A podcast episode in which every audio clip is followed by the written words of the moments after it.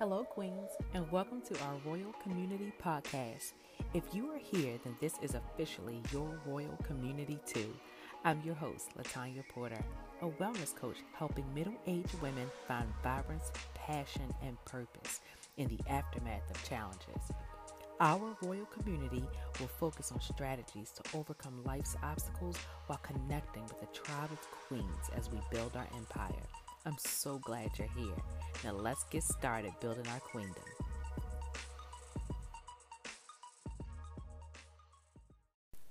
Be Amazing, which is the last chapter in my book, Your Queendom Awaits. So, in this episode, I want to talk about being amazing. It's not something we get to do without much backlash. We can be as humble as we want all day long, but accepting our amazing is usually unacceptable to most. So, a few months back, I made a post on Instagram where I commended myself. Um, I commended myself for pushing through my grief and finding the strength to show up in life every day. That post did not go well. it was not received very well, and they let me know in the comment section. So I was reminded via the comment section of how unspecial I am and how everybody struggles with grief and how everybody shows up in life every day. However, when I get on social media and I post anything where I talk about my pain or my struggle, the comments are so encouraging and so uplifting. People even go as far as to tell me how strong I am for pushing through the pain and being a good mother to the twins. So let me get this straight. It's okay for you to tell me I'm amazing, but how dare I say it of myself? but, you know, we're taught to wait for the validation. And even when we get it, we better remain humble in the acceptance. That's a really dangerous place to be in because it creates an environment where we are only as great as the opinions around us dictate. And it's actually the opposite of what we preach in this self care, celebrate yourself environment. And yet here we are. You can be amazing without the validation, the likes, and the encouragement. Don't and shouldn't change that. And you know, if I wasn't confident in my own amazing, and if I was wavering in how I was feeling, even for a fleeting second, I would have been rattled by the opinion of the people in the comment section telling me, you ain't that special.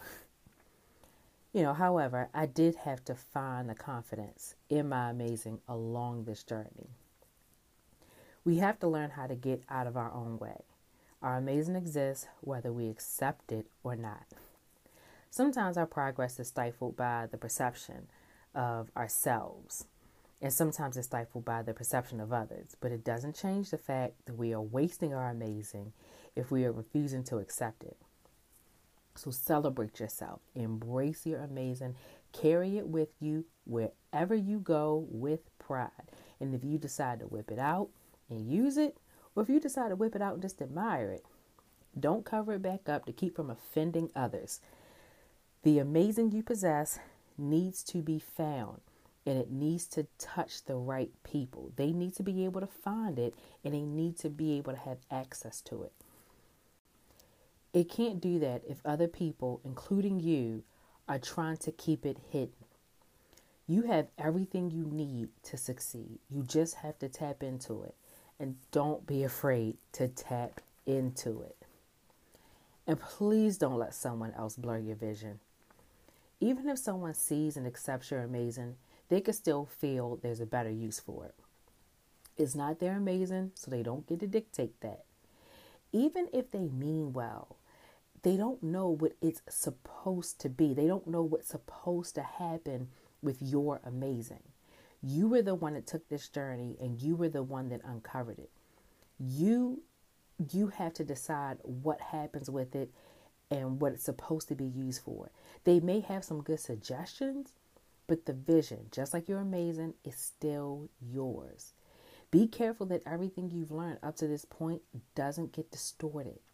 Stay focused on where your journey has brought you to and don't get derailed by distractions. Make sure you're investing your amazing wisely.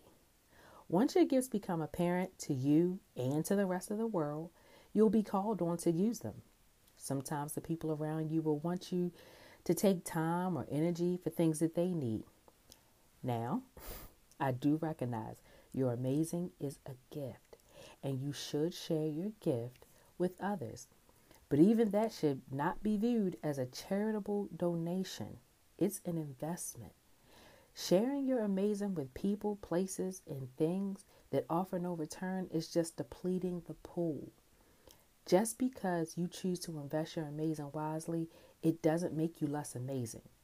Because that will be the next argument. You're not amazing, you're greedy, you're selfish, you're stingy, and you're probably not as together as you want people to think. Don't let that noise distract you, and don't let it cloud your judgment. You were amazing when you started your journey through the trauma. You were amazing as you rose from the rubble, and you remain amazing whether people approve of you or not. Being amazing is tough. It's not always taught or accepted, but it's still imperative for where you're headed.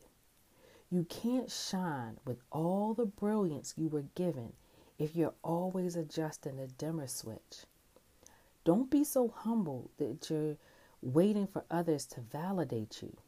You're amazing, not arrogant. That's not a question. It's okay to accept your shine. Thank you so much for tuning in.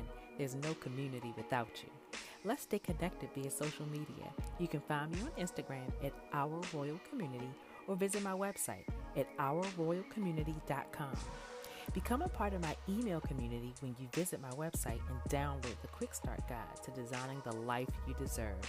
This is the perfect complement to my very first book, Your Queendom Awaits How to Let Challenges and Traumas Guide You to Triumph.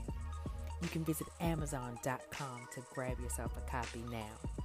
We'll be talking again soon, and remember to never hold back. Your queendom awaits you.